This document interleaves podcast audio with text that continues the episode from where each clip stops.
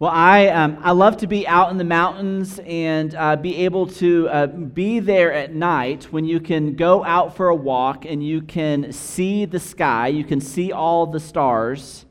Uh, what a beautiful sight, right? To be able to go and actually see that there are stars, and there are a lot more than we typically see uh, if you're stuck in a city. And so we, we go out and we are able to enjoy this, this space and one of the things that you notice is one, how small you are because of the, the incredible sky that you see. But you also realize how absolutely quiet it is when you're out in the middle of nowhere. You realize the noises that we have in our day to day lives, uh, we become accustomed to. So I live very close to Montgomery Boulevard. Uh, Montgomery Boulevard, for those of you who don't have the pleasure of living close to it, um, is a noisy street, to say the least. Um, it, it is the place to race, it is the place to cruise, it's the place for motorcycles and everybody with their souped up cars to go up and down all weekend long. And so it's a very noisy place to live. And what happens is when you live next to a noisy place is you don't realize how noisy it is anymore. You grow accustomed to the noise and it just becomes a normal part of the life that you have until you're removed from that and you realize how noisy your life really is. Noise comes in and, and we grow accustomed to it and, and we tune it out and it doesn't, it, it's not noticeable anymore. And I think oftentimes our spiritual practices can be that way as well. We come to church on Sunday. We go to class, we, we sing these songs, we take communion, and, and has it just become noise that lacks meaning? Is it just a part of what you do? Or are you really hearing what's going on? Prayer can be that way, where, where the no, it just becomes noise and, and we don't see the value in it anymore. It loses the emphasis. It loses the importance because it's just too routine. It's something that we just do all the time. And so we're, we're trying to slow down through this series on prayer to, to come back to the basics and say, this is prayer. This is why we pray. This is what it is. This is why we engage in it. And so we're going to drill in this morning on a very specific prayer one that's very common, one that we hear a lot, but, but maybe it's a prayer that has just become noise. That as we hear the words of this prayer, we don't realize the real meaning that it has anymore because it's just too common, it's too normal. In Matthew chapter 5, Jesus gathers up his followers and spends some time teaching them what it means to be a part of the kingdom of God. Now, we, we spent, uh, I guess it's been quite a while ago, we did a whole series on the Sermon on the Mount. And we, and we looked at this sermon that Jesus gives us. He gives us this is how to live in the kingdom of God. And right in the middle of this sermon, he gives us this prayer. He, he adjusts course and gives us this prayer and says, This is how you should pray. This is what prayer is like. It's at the very center of the sermon. And, and the Bible's, our, our, our Bible uh, our translations usually title this the Lord's Prayer. They give us this section and they call it the Lord's Prayer. But I want us to call this the disciples' prayer because it's not Jesus' prayer for himself. This is the prayer that he gives us for, our, for his followers, his disciples, to use as a model of prayer. And if Jesus says this is how we should pray, I think we should probably pay attention, right? This should be an important piece of our spiritual disciplines, and certainly an important piece of this series as we talk about what prayer is. Jesus says this is how you should pray. And so we're going to spend some time looking at this prayer, a prayer that is very common, a prayer that we've heard before, and maybe it's become too familiar. Maybe we don't really understand what the prayer is about because it's just too familiar and it's just noise. So let's read through this prayer, and I want you to listen with new ears as I read through this. Jesus says, This then is how you should pray Our Father in heaven, hallowed be your name. Your kingdom come, your will be done on earth as it is in heaven. Give us today our daily bread, and forgive us our debts as we also have forgiven our debtors. And lead us not into temptation, but deliver us from the evil one. This is how we should pray. Jesus gives this to us. When we listen in on somebody's prayer, we hear what's at their very heart, at their very core. And so when Jesus prays, we get to hear what's important to him. We get to hear what's on his heart. And so I want you to take this card and I want us to read this prayer now together out loud as a group. Hear the words come out of your own mouth as we go through this prayer. Our Father in heaven, hallowed be your name. Your kingdom come, your will be done on earth as it is in heaven. Give us today our daily bread and forgive us our debts as we also have forgiven our debtors. And lead us not into temptation, but deliver us from the evil one. So, here are these words that we're going to spend some time looking in on, and we're going to spend some time, as I said last week, we're going to spend some time actually praying, not just talking about prayer. And so, we're going to go through each one of these sections, and we're going to talk a little bit about it, and then we're going to pause and spend some time in prayer over each one of these things. He starts off, Our Father in heaven, which is such an incredible way to start, an incredibly profound thing to say that, that when we come to God, we come to God as our Father. We say, Our Father. We're not going to see the wonderful Wizard of Oz, where we're scared of this strange being that is actually something behind a curtain. It's not this, this fearful, mythical creature that we're going to. We're going to our Father in prayer one who loves us, one who has compassion on us, one who has created us, one who has adopted us into his household as his children. He brings us into his house, and we're his children. God being Father means that there's a closeness to God, there is a relationship there. He's compassionate toward his children, and he invites us into his presence. And where is God when we approach him as our Father? God is in heaven. And now we don't have time to unpack a whole theological conversation on what heaven is and what it looks like, but but in the Bible, when we think about heaven, it's the, the realm where God rules fully. God is fully in control, and his will is done. That's heaven. And so when we say God in heaven, Father in heaven, we, are saying, You are our God who's in control, who is on the throne. Your will will be done. Your reign exists here. We're acknowledging that, and we're acknowledging that that God is our Father. We start with that in our prayer. That is the first line that we enter into, acknowledging who God is. Now, for many people, this idea of God being Father is a challenging concept. We live in a broken world where, where no father is perfect, and many struggle with a very broken relationship with their father. And so to say that we're having God and we're describing him as a father, that becomes a very challenging thing for many of us. But as we approach God in prayer as Father, He can work at healing those relationships. He can work at healing that, that perception. That we're looking at God not compared to our broken fathers on earth, but we're looking at God as the perfect Father.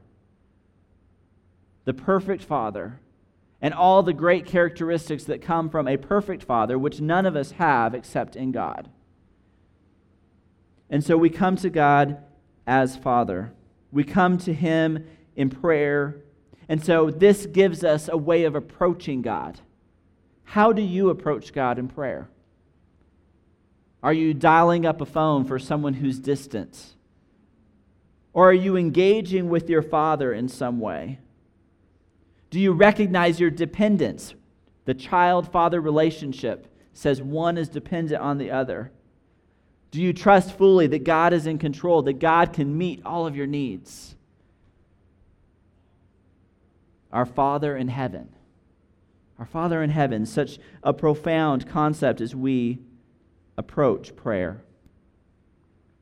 So now I want you to spend just a moment, close your eyes, and engage in a moment of prayer, acknowledging who God is, acknowledging that He is our Father, thanking Him for that. Ask that, that He would reveal to you more fully what His perfect love looks like as a father. If you've got a, a, wound, if you've been wounded by an earthly father, pray for that for just a moment. That God would heal that so that you can see who He is. Spend just a moment there in prayer now.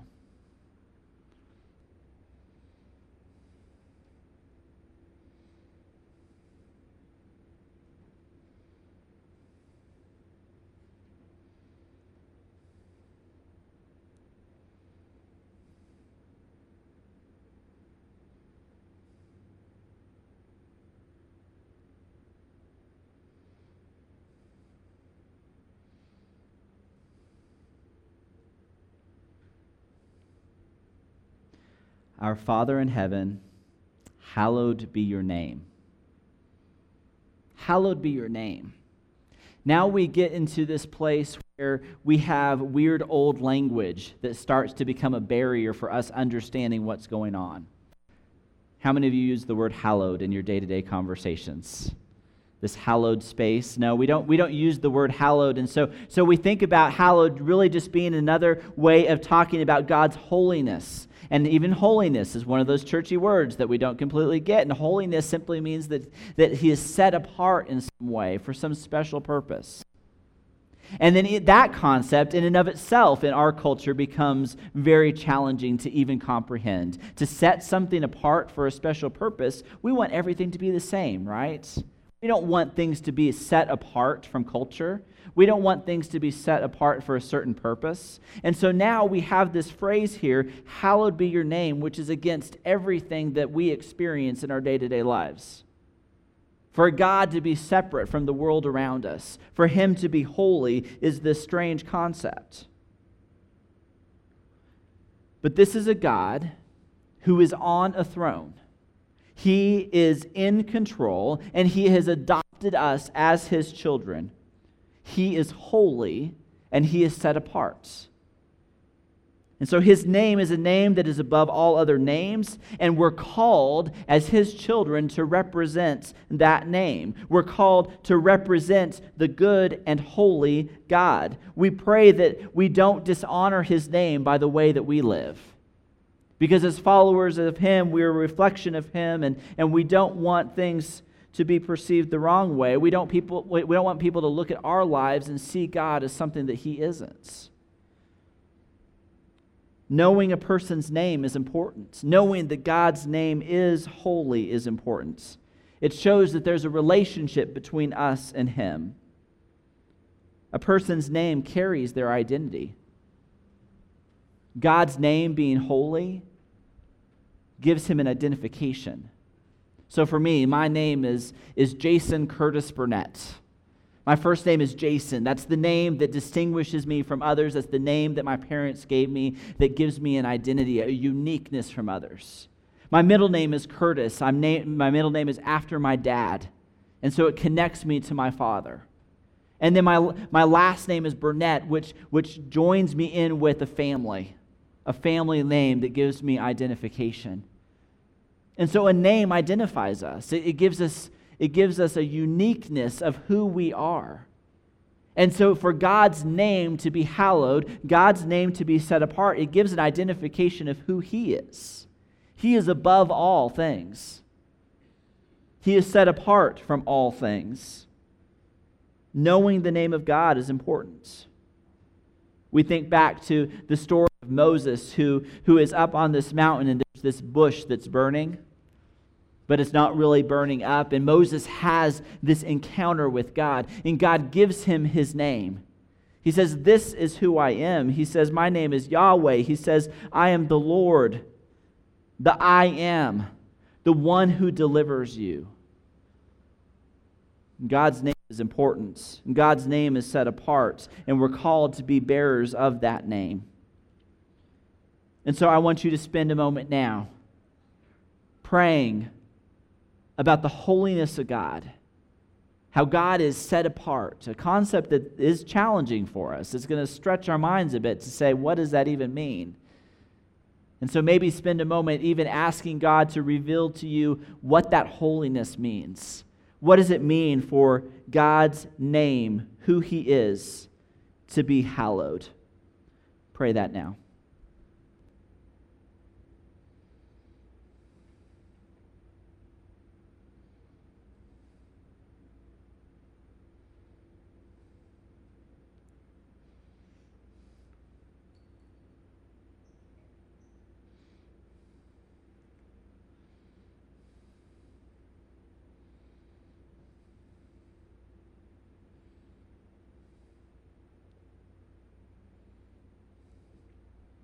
Our Father in heaven, hallowed be your name, your kingdom come.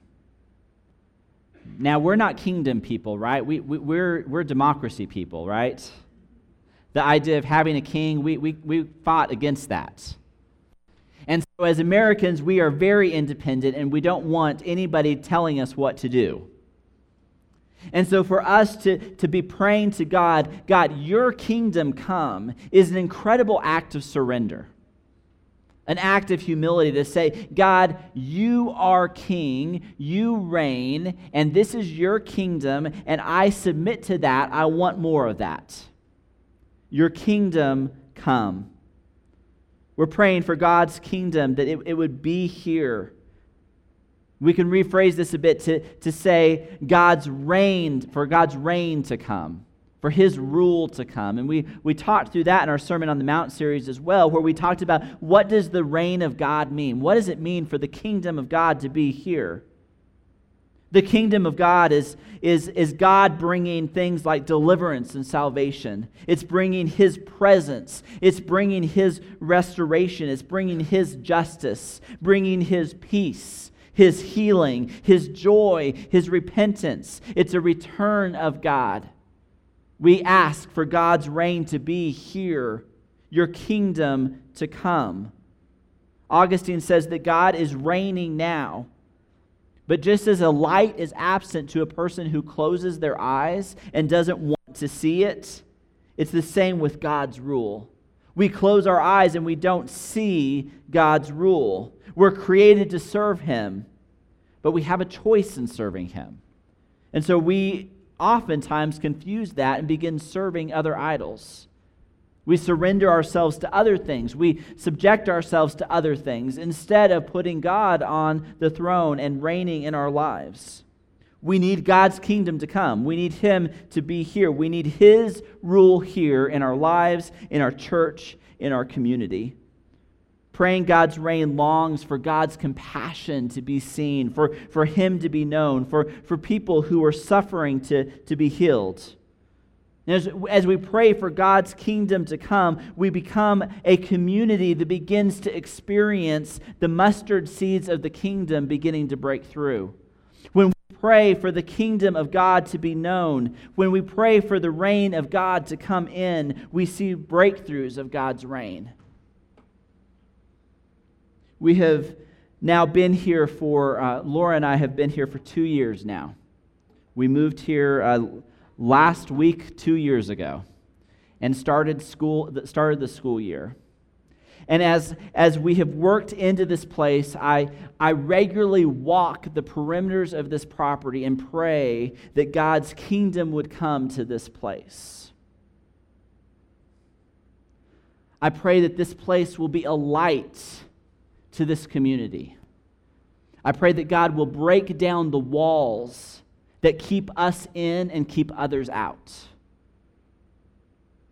Praying that God's kingdom would come to this place. And I see those breakthroughs. I see those breakthroughs when people sit in our pews who have sworn they will never walk into a church again.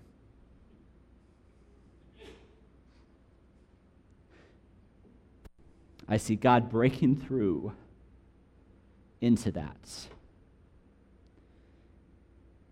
And so when we pray, God's kingdom come, we're praying for his deliverance and salvation. We're praying for his presence to be known. We're praying for his restoration. We're praying for his peace, for his healing, for his joy, for his repentance, or for our repentance to him. We're praying for a return to God. And we see those breakthroughs as we pray that prayer. And so spend a moment now asking God that His reign would break into this place, that His reign would break into this community, this city, our lives. Pray for that now for a moment.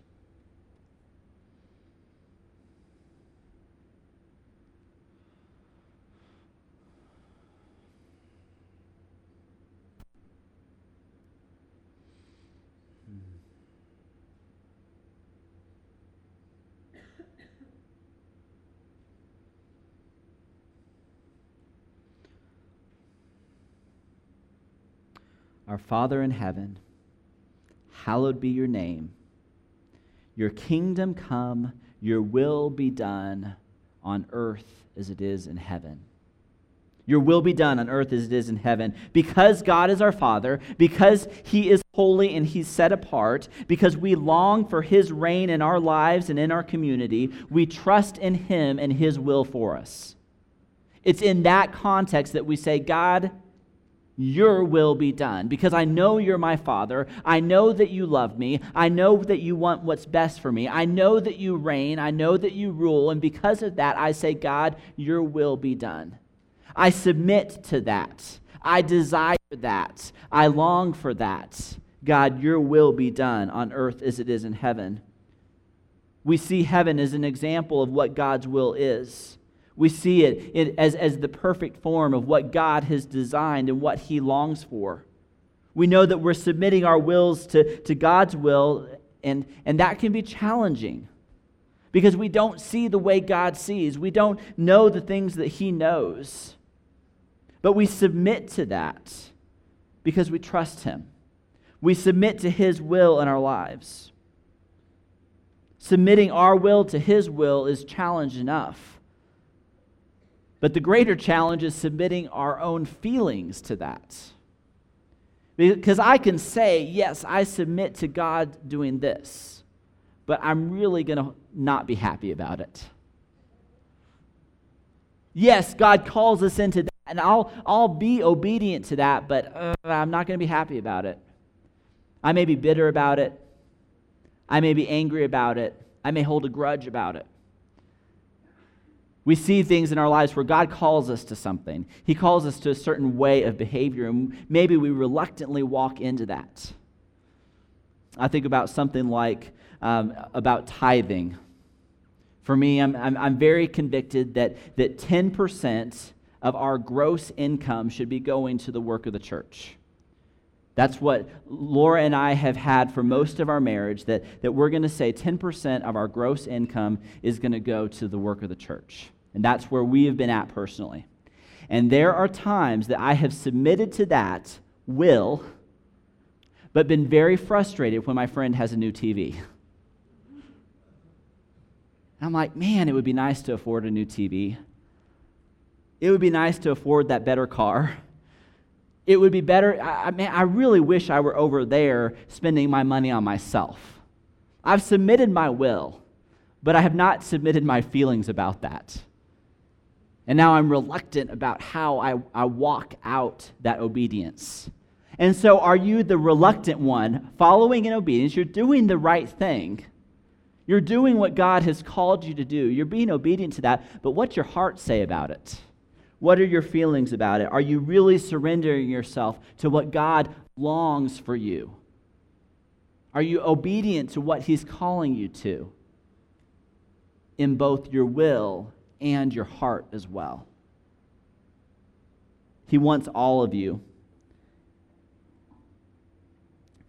Glen Stassen um, says this about praying in this way When you pray that the will of God be done on earth as it is in heaven, we envision conflict being resolved, marriages and families healed, truth told, and people faithful to one another initiatives that break through the vicious cycles of retaliation, and love that creates new community among people through forgiveness, reconciliation, and peacemaking. The will of God, as it is announced in the teachings of the Sermon on the Mount and throughout Scripture, directs us toward breakthroughs of this kind. Envision yourself participating in such breakthroughs personally. God wants us to be a part of what He's doing here. He has a certain will for us, and He invites us to participate in that. And He wants things to be here like they are in heaven. He wants there to be reconciliation among people. He wants there to be peace. He wants us to love one another. He wants us to love Him. He longs for that kind of community here as it is in heaven.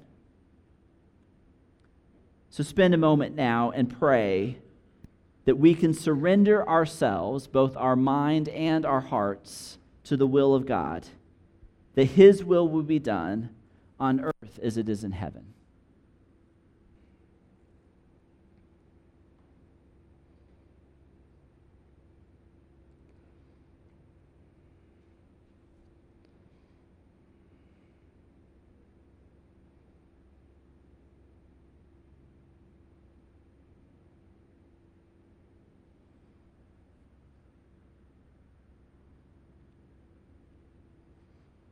Our Father in heaven, Hallowed be your name.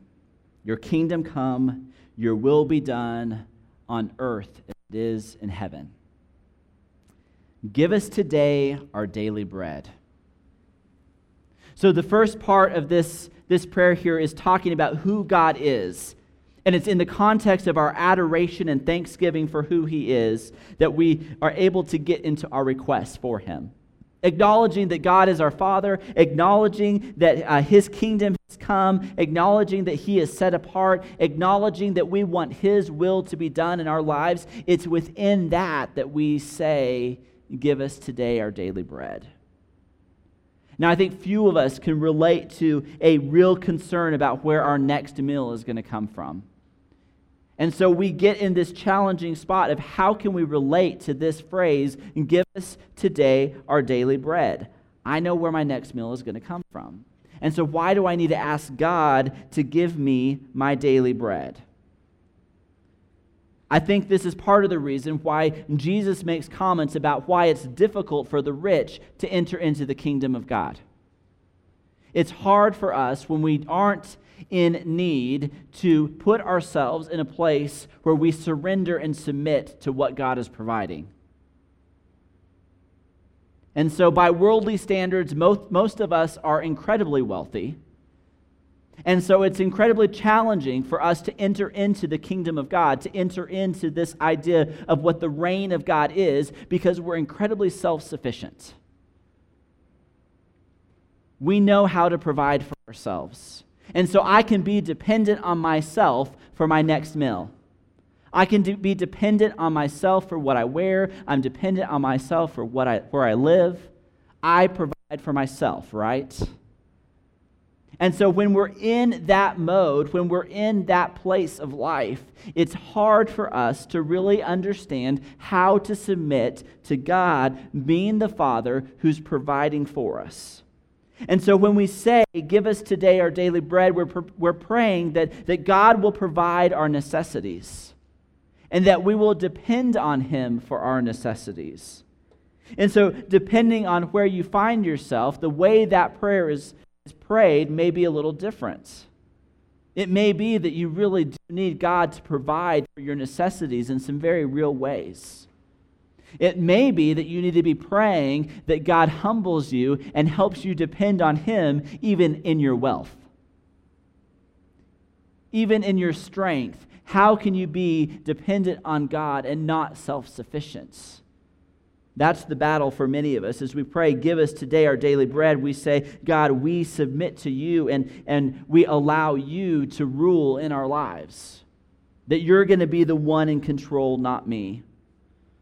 After this prayer in the Sermon on the Mount, Jesus goes on to teach a lot about money and worry. In Matthew 6, 6 19 through 34, he says something along the lines of Don't hoard for yourself on earth, but put your investments in heaven. We invest in heaven, we invest in God's will. Don't worry about what you will eat, about what you will wear. Your Father in heaven will provide for the birds and the air, birds of the air and the flowers in the field, so he'll provide for you, right? But yet we want to provide for ourselves. But God knows our basic needs. He knows what we need.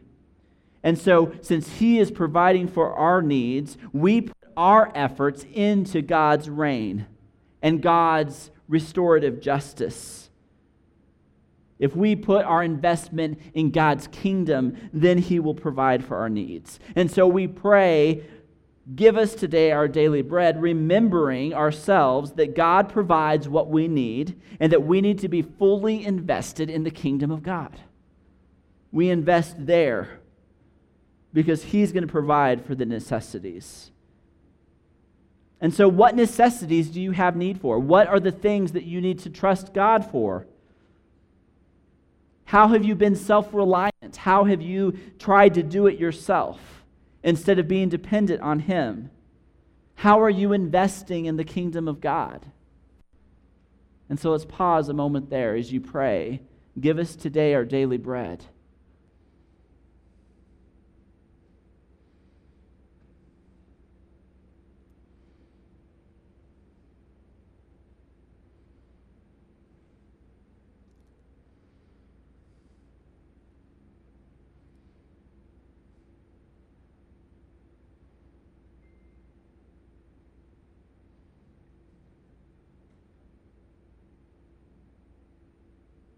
Our Father in heaven, hallowed be your name.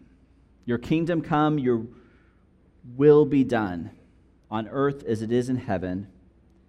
Give us today our daily bread, and forgive us our debts as we also have forgiven our debtors. So the prayer begins to take this shift from who God is to, to how we surrender to Him and He provides for us, and now gets into this mode of how we relate to other people. What do our relationships look like?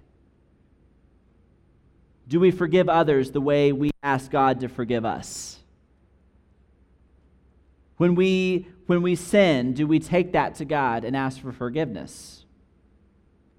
Do we forgive others who have sinned against us, or do we hold some sort of grudge or bitterness toward them?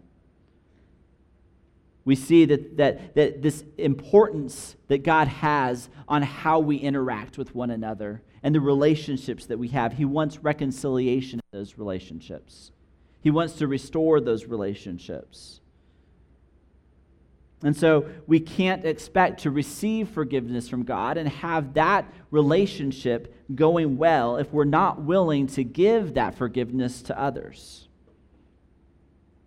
Martin Luther said, If anyone insists on his own goodness and despises others, let him look into himself when his petition confronts him he will find he is no better than others, and that in the presence of God, everyone must duck his head and come into the joy of forgiveness only through the low door of humility. The low door of humility. We, we come in and we ask for forgiveness from God. And we extend that forgiveness to others. We ask that God will forgive us. But there's a catch. It's connected to the forgiveness of others. We don't hold a grudge, we don't judge, we forgive. And it's in that context that we receive the forgiveness of God. God's kingdom is a place of reconciliation, it's a place of restoration. And as kingdom people, we forgive. Spend a moment now reflecting on areas of your life where you need forgiveness and that you need to be forgiving of others and pray for that now.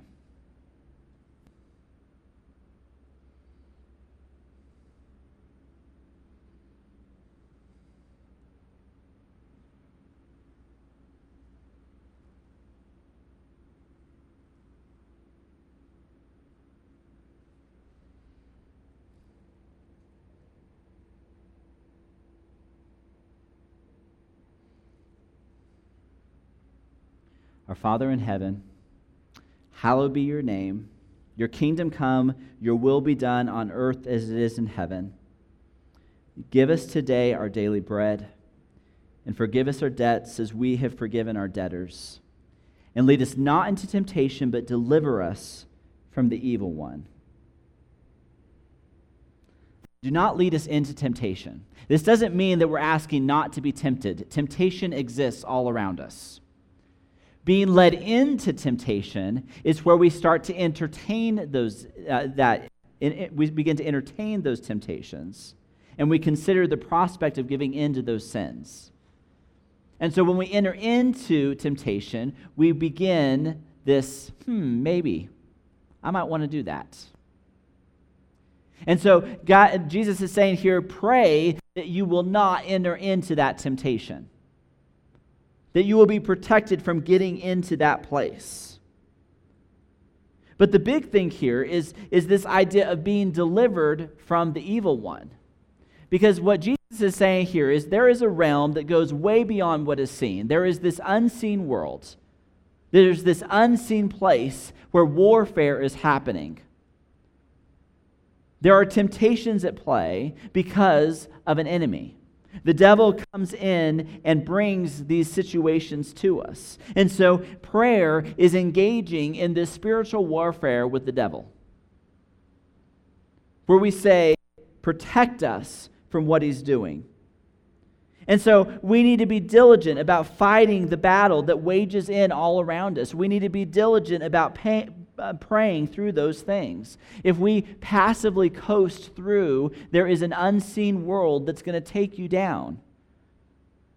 We've got to actively engage in that. We need God's deliverance from that. It's not going to be in our own power, it's going to be in God's power. It's going to be His deliverance that frees us from that.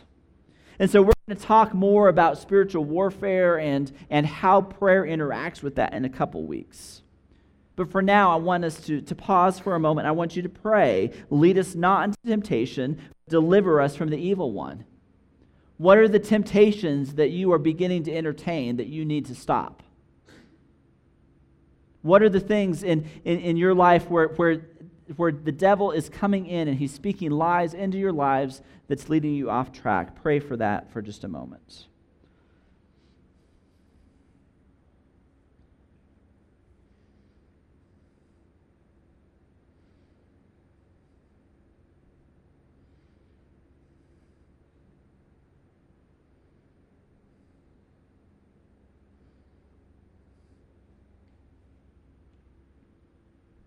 Our Father in heaven, hallowed be your name. Your kingdom come, your will be done on earth as it is in heaven. Give us today our daily bread and forgive us our debts as we also have forgiven our debtors. And lead us not into temptation, but deliver us from the evil one. As we look at these three requests this give us, forgive us, deliver us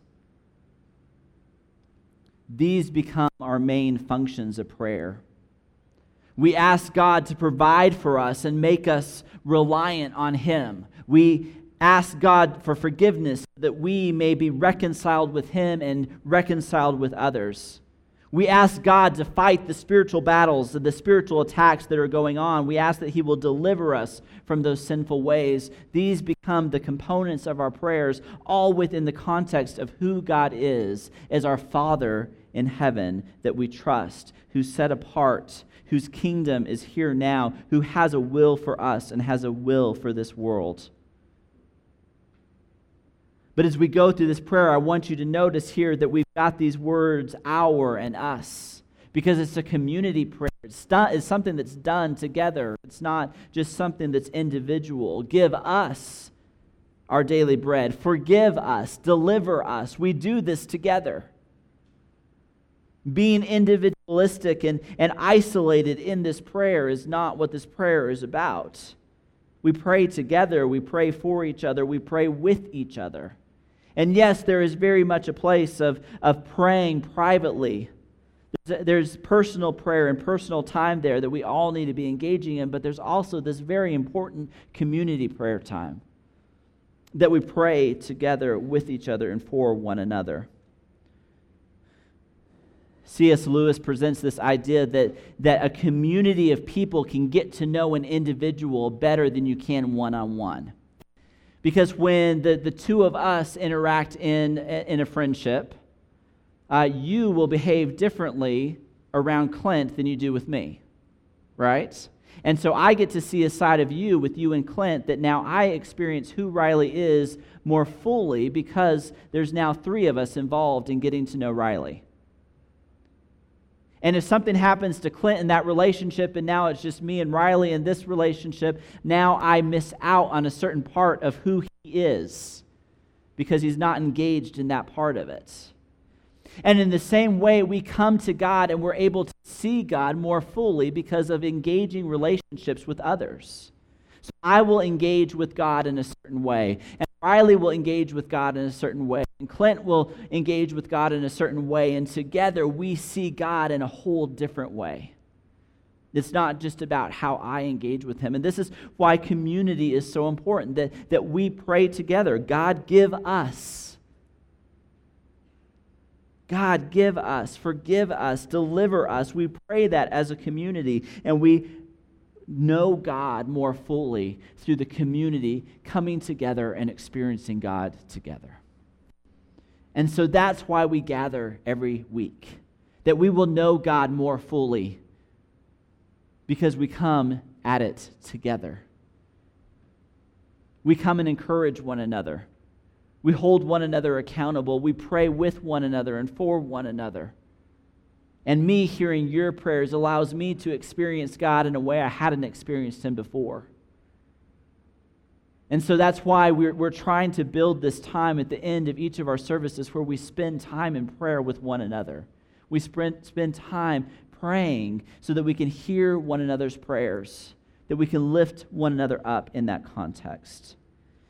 And so I want to challenge you as, as we look at this disciples' prayer, take this prayer with you, hear it with fresh ears. Don't let it be noise that gets into the background. Don't let it become something that you're immune to. I want us to conclude by uh, going through this prayer together one more time. If you would please stand. Let's say this prayer together. This is how you should pray. Our Father in heaven, hallowed be your name. Your kingdom come, your will be done on earth as it is in heaven. Give us today our daily bread, and forgive us our debts as we also have forgiven our debtors.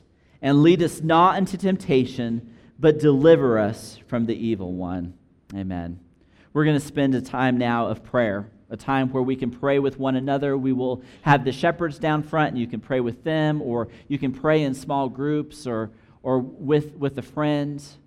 It's a time of prayer as we join together in a song, as we pray with one another. Keep this disciples' prayer in front of you as we continue through these 40 days of prayer together. God, we lift this time up to you. We pray that we will experience you more fully as we pray with one another. It's in Jesus' name, amen.